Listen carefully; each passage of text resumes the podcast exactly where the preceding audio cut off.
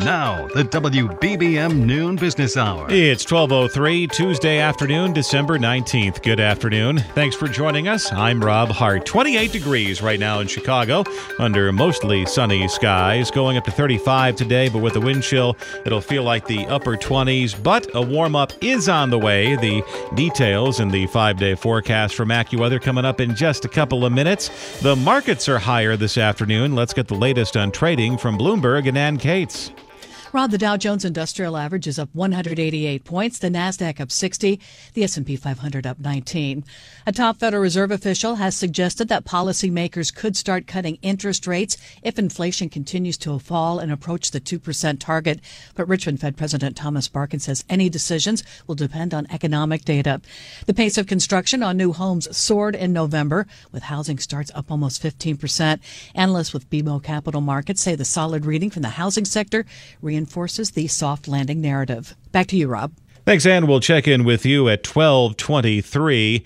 Nomophobia it's the fear of being without a mobile phone. It's real and it impacts many people. We'll talk about that in our next segment. But first, a surge in holiday spending collides with data revealing financial strains for many as more people live paycheck to paycheck. Joining us on the Village of Bedford Park business line, reminding you to bring your business home, is Gus Faucher, Chief Economist, PNC Financial Services, based in Pittsburgh. Gus, thank you for joining us today. And one of the big debates in economic and in public policy circles over the last last uh, uh, couple of weeks or so is getting trying to square people's personal situations with the overall trends in the economy and that the economy is gus i think you would agree the economy is strong. It's strong compared to where it was uh, certainly three years ago and it's considerably stronger than where it was 16 years ago during the depths of the great recession. People want to spend and yet they feel badly or they feel very nervous about the way things are going yeah, and, and I think that's a result of the high inflation that we have had and that we continue to see. Uh, inflation has slowed, but it's still higher than the Federal Reserve would like. Uh, people see that prices are going up for many of the things that they buy every day, and that has people anxious, even though we continue to add jobs and wages are growing at a solid pace. 62% of Americans say they are living paycheck to paycheck. Now, what is the definition of paycheck to paycheck? Because every now and then uh, you see someone talking about how they, they live paycheck to paycheck, and, and once they they sock away everything for saving, whether it's their retirement account, whether it's their uh, college savings account, whether they are putting away money for some sort of rainy day, and they say, once we take care of all those obligations, I live paycheck to paycheck. And if you're saving a lot of money, you're technically not living paycheck to paycheck. That's right, but many of those funds can't be touched. I think it's people who feel that they couldn't uh, afford an unexpected, uh, you know, substantial bill. So their car needs to go into the shop and they need to spend money to replace that. They face an unexpected medical bill. So yes, they may have savings in a in a 401k, but that's not easy to access. You have to pay penalties, and and so many people are stretched, particularly with the high inflation that we're seeing.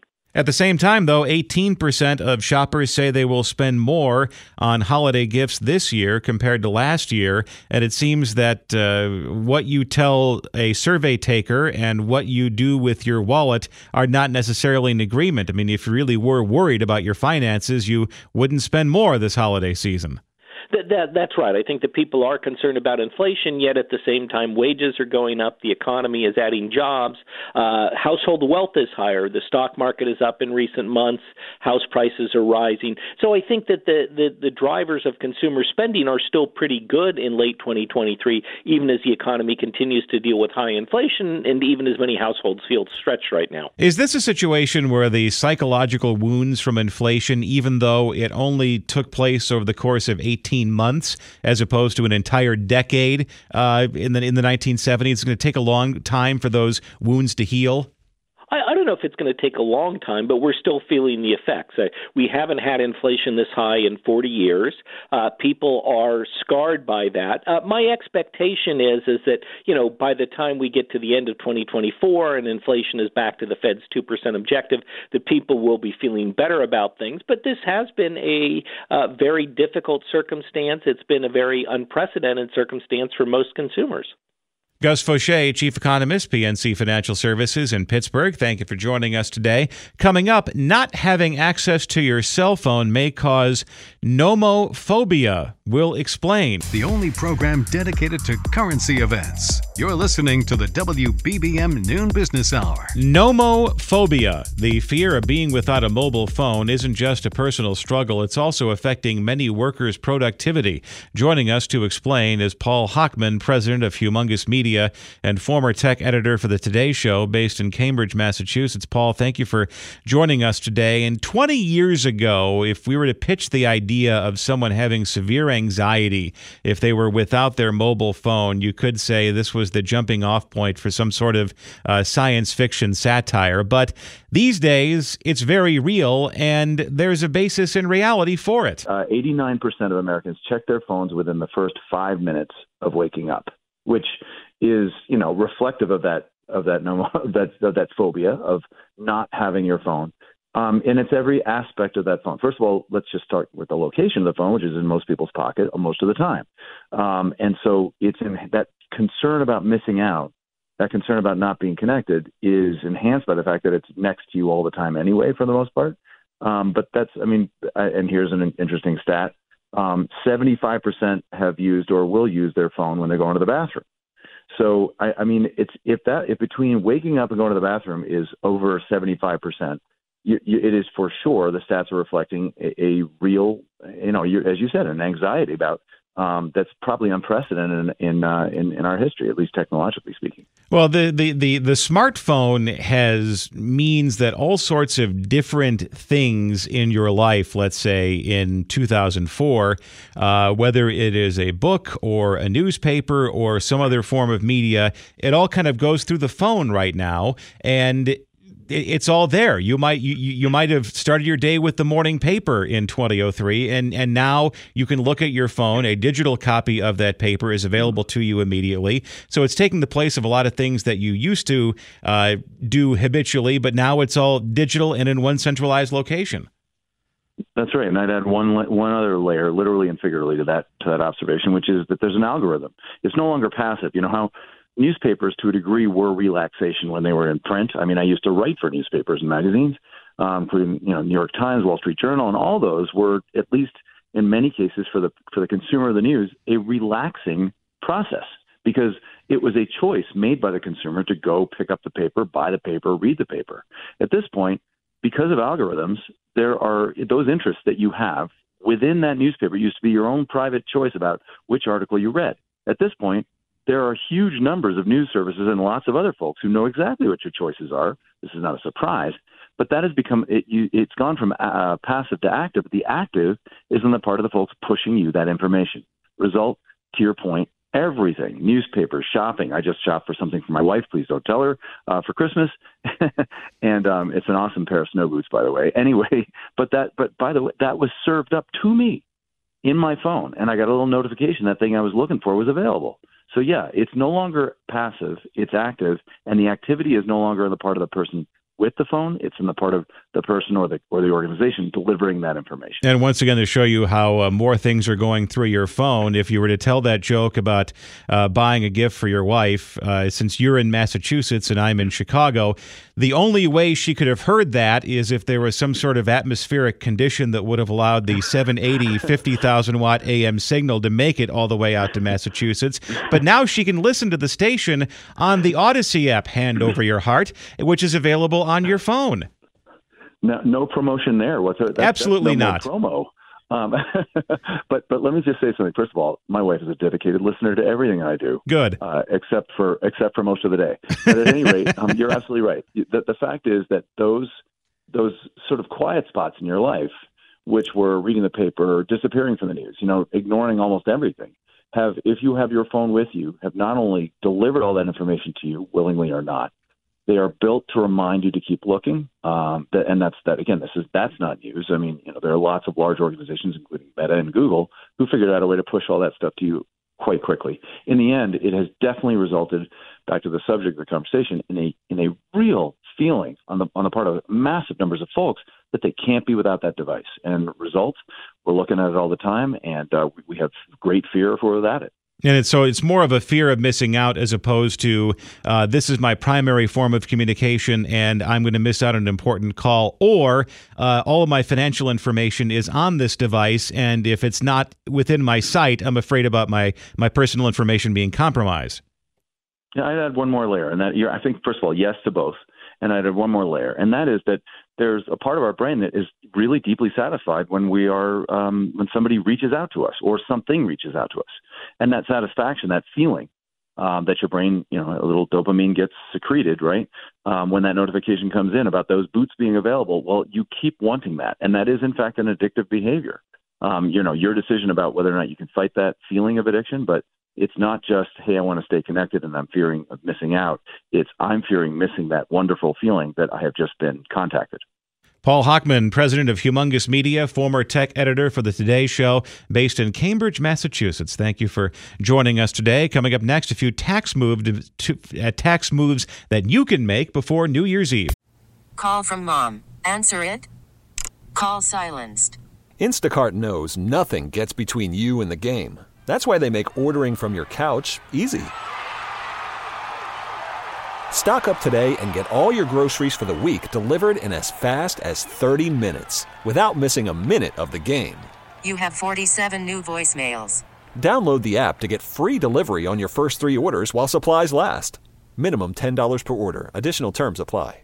Because money matters. This is the WBBM Noon Business Hour. As the year comes to an end, optimizing your finances with smart tax moves is key. We welcome in Dan Rahill, wealth strategist with Wintrust Wealth Management in Chicago. Dan, thank you for joining us today. And what are some things that you can do before December 31st that uh, can lighten the load come April 15th? Sure, Rob. Uh, thank you for having me on. And let me throw out some of the basics and maybe a few ideas that people hadn't thought about. Uh, first one is charitable deductions. Uh, if you itemize your deductions, and that's important because only 10% of taxpayers itemize now. It was 30% before 2018. Now it's only 10. It's going to go back up uh, in 2026 when certain provisions expire. But accelerating those itemized deductions if you're a married couple and you have itemized deductions over 27700 you can itemize. So pay those uh, charitable deductions before the end of the year and always appreciated property is best. So if it's stocks or real estate that has appreciated to avoid the capital gain uh, on later selling that property give that property away now um, if you are a retiree over the age of 70 and a half, uh, you can also give directly from your IRA up to $100,000 to charity. And that's actually a great move because you can lower your Medicare premium deductions that way in the formula that that works. So that's that's charitable deductions. We're talking to Dan Rahill, wealth strategist, Wintrust Wealth Management in Chicago. Uh, if you do have, uh, if you are looking at potential capital gains taxes uh, for 2023, uh, but we let's kind of go in depth in the idea of harvesting tax losses, or as I like to call it, uh, let the dogs out. Uh, sell your dogs and take a loss on them so you can limit your tax bill next year. Sure, sure. We should all look at capital loss harvesting at the end of the year if we're invested in stocks and bonds in the market. Uh, you can deduct a net loss up to $3,000 against your ordinary income. And if you go over that, it will carry forward to future years so you don't lose it. So uh, just be careful as you're looking to sell those dogs that you don't run afoul of the wash sale rule, which is you don't you cannot buy that stock either 30 days before or 30 days after incurring that loss, or else it washes and the loss just carries forward. But it's a great idea at the end of the year to get rid of those dogs and get up to a current $3,000 tax deduction. Now, Rob, the one thing that people don't always think about if you're in a lower tax bracket for a couple over 89 less than $89,250 you could do capital gain harvesting, which is just the opposite. If you your taxable income is less than eighty nine thousand dollars as a couple, you can sell capital gains to be in a zero percent tax bracket. So if, if you have a particular down year, sell your gains to the point where you don't exceed eighty nine thousand two fifty, but you will pay zero tax on those. You can buy them back. There's no wash sale rule for gains, and therefore you're saving your money, uh, yourself some taxes in the future. Dan Rahill, wealth strategist with Wintrust Wealth Management in Chicago. Thank you for joining us today. Still ahead, discovering budget friendly winter getaways that won't break the bank. This is Chicago's news, traffic, and weather station, News Radio 1059.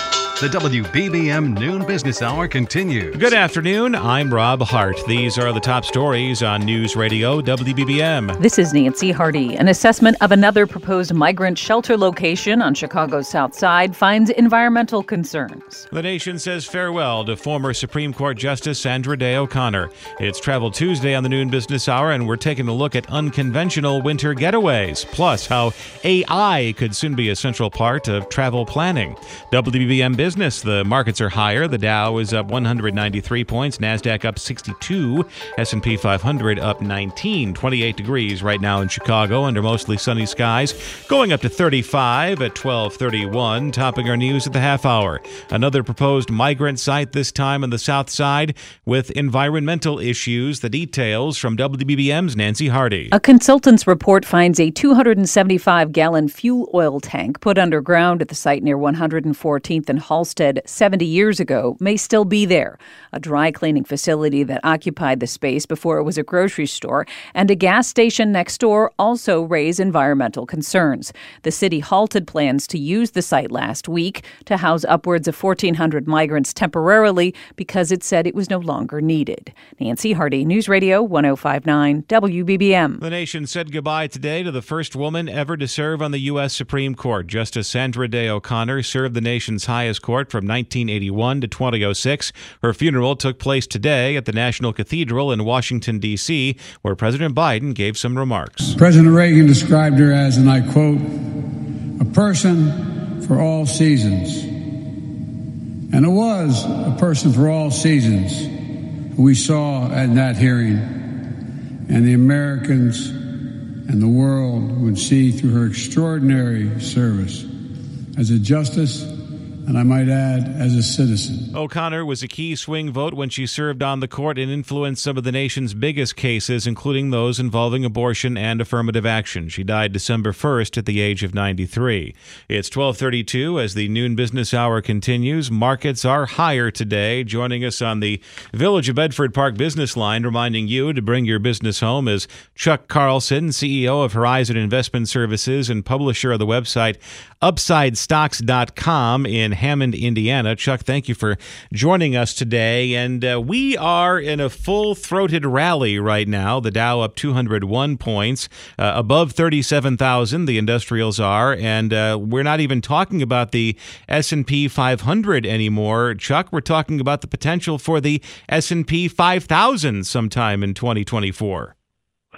Yeah, it's it's it's good to be a stock owner at least for the last eight weeks or so. As as you mentioned, Rob, we've had a tremendous move in the market uh, off of the, starting with the beginning of November, and the setup for the market, you know, going forward is is is quite solid. I mean, you've got plenty of firepower still on the sidelines when you look at the literally trillions of dollars that are still in money markets that can come off and provide fuel to this. We're in a seasonally strong period of the market um, favorable trends in those three major engines of the market interest rates, inflation, and corporate profits, valuations.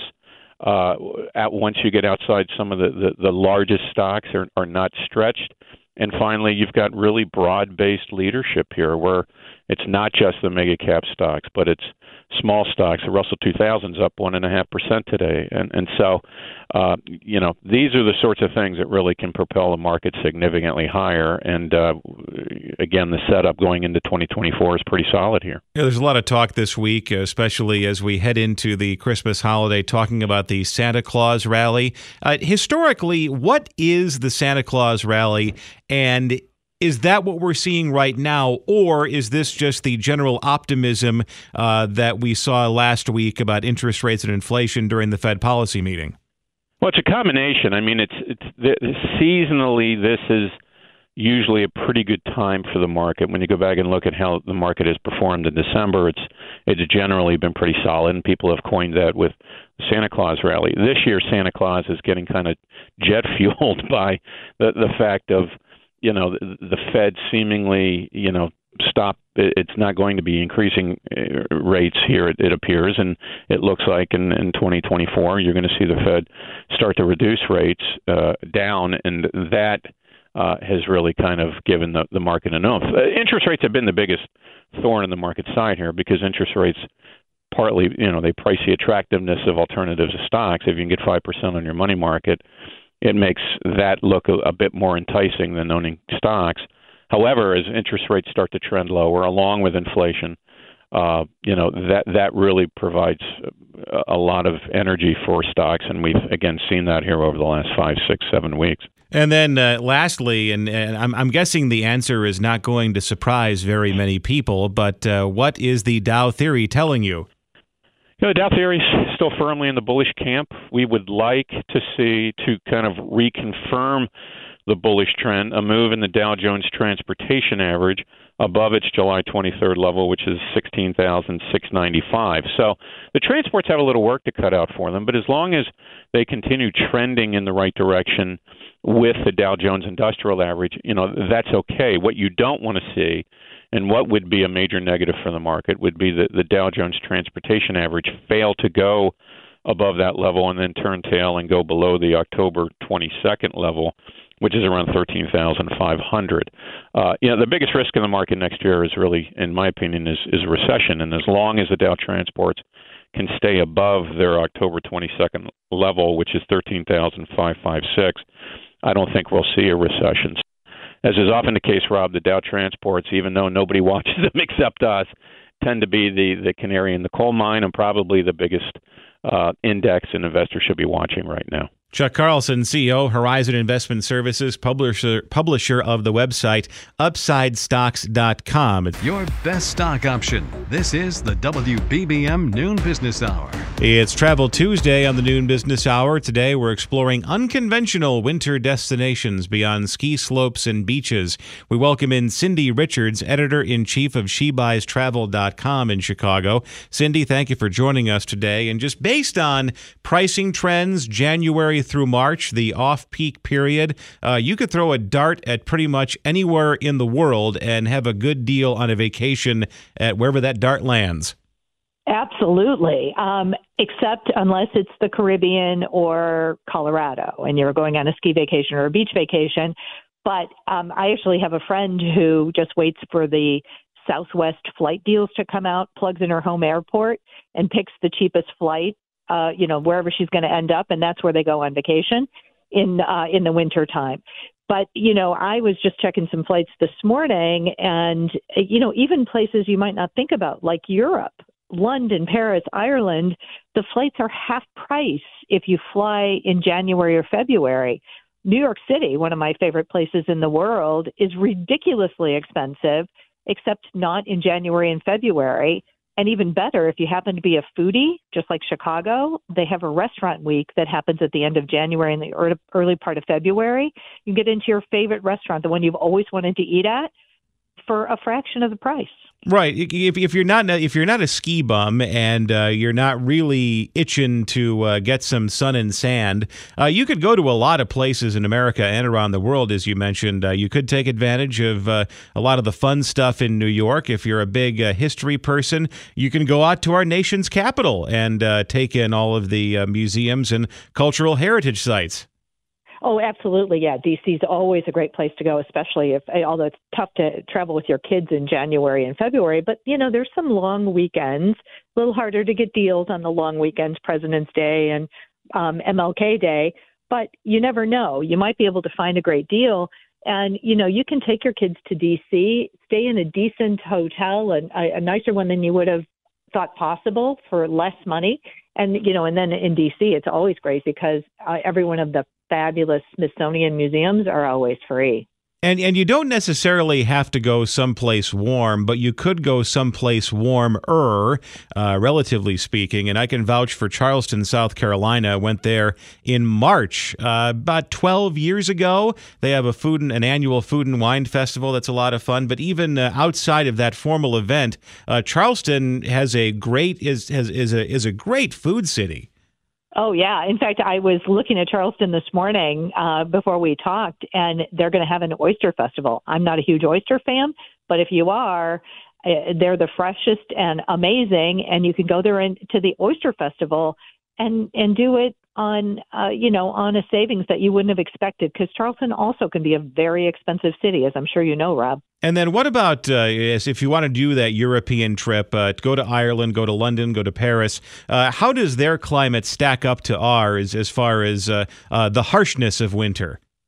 Well, you know what? My husband and I always laugh about this that Anchorage, Alaska is often warmer than than Chicago in the wintertime. So the answer is they're all going to be warmer. It's not going to be April in Paris where it's going to be lovely in springtime, but you know, we know how to to handle cold weather. We're Chicagoans, right? So you get to Ireland, you get to London, you get to Paris, and it's going to be a little warmer, maybe a little damper. So you want to take your raincoat or your umbrella, but it doesn't mean that you can't have a great time there. Yes, you just get to uh, experience the, uh, the, the winter weather over there that uh, inspired our bleakest authors. Cindy Richards, editor in chief of SheBuysTravel.com, based in Chicago. Thank you for joining us today. Join us at this time tomorrow for Personal Finance Wednesday, and still to come, planning your next trip using AI. Lunch money for all generations. This is the WBBM Noon Business Hour. Artificial intelligence is set to revolutionize travel planning. Join Joining us to explain is Angie Rice, co founder of Boutique Travel Advisors based in Scottsdale, the website travelbta.com. Angie, thank you for joining us today. And as somebody who is in the uh, business of planning trips for people, AI? Is it uh, a helper or could it be a threat to people like you? You really do have to embrace AI and technology, especially when sometimes it fails you and you have your phone on mute. But um, I'll share with you, we've really taken the pr- approach as a small boutique agency to embrace AI, and we've adapted our own internal. Iris is the name of our AI, and we also share it on our website, travelbta.com. You can kind of toy around with our own travel inspired um, AI gadget, Iris. But there are so many different ways to kind of use AI, and I'm happy to discuss it with you. Now, before we talk about the ways we can use AI in travel planning, you are the second guest uh, on the show today uh, to uh, have their phone on mute as the segment began. So I don't know, there must be something in the air uh, in Arizona and in Massachusetts. It's across the country, uh, leaving your phone on mute. Apparently, the craze that's sweeping the nation. So, uh, Angie, it's it's just it's just that kind of a day. So, but but how how can uh, AI? How are you using AI to uh, to to help people plan their trips? It's really helping us do a better job of taking a destination that is a wealth of information and has a lot of different neighborhoods. Take Paris, for example, and you're building an itinerary based around visiting the Notre Dame, visiting the Louvre, doing a day trip to Versailles. What we've been using AI for is to really help our clients navigate a particular day in Paris based on a specific neighborhood. So it helps us locate names of restaurants in that area, shopping, as well as some hidden gems in the in the category of coffee shops. And is this the kind of thing that can help you in planning an itinerary for a guest uh, maximize their time in a particular neighborhood uh, where you know you, you leave the hotel at a particular time and then you get to this, this, and this, and you feel like you've seen everything even though you've only been out for maybe nine hours? Exactly. And I also think it's really, really helpful for people who are revisiting destinations well, on the flip side, it's really good for people visiting who are newer to travel. I think you still have to be careful, similar to human error. AI makes ridiculous errors sometimes. For example, I've been utilizing AI for a trip to Japan, and all of a sudden they are referring a hotel that's across the country because the city happens to be located, the city name happens to be in more than one destination, and AI that sometimes can't decipher the two. But it's really helpful if you use it more for generalization. How do I spend three days in Paris where I want to spend one day in the Latin Quarter? one day, you know, visiting the, um, you know, the the area around the Louvre, and it starts to give you some guidance on how to spend, you know, six hours versus eight hours. Just tell the AI how much time and whether you're walking or using the train or public transportation. What you want to do is fact check your AI, of course, and you might not be able. There are some resources that are getting us closer to be able being able to book travel. For example, if you go to our website, you can say, you know, list certain hotels in Paris that are four star versus five. And we've trained our AI to recommend the four star and the five star hotels that we've vetted. And so it gets you closer to narrowing down your options. And then there's some chatbots, such as Vacay Chatbot, does a really good job of allowing you to find live events and concerts in certain destinations based on your travel dates. So I think that's a really cool tool. And then Roam Around is a great um, app that does a better job of using visuals. So you can ask Roam Around questions and that it'll also pop up visuals so you have a better representation maybe of a property versus a neighborhood so you can look at and say, does that have the right vibe for the type of trip that I'm taking? Angie Rice, thanks for joining us today.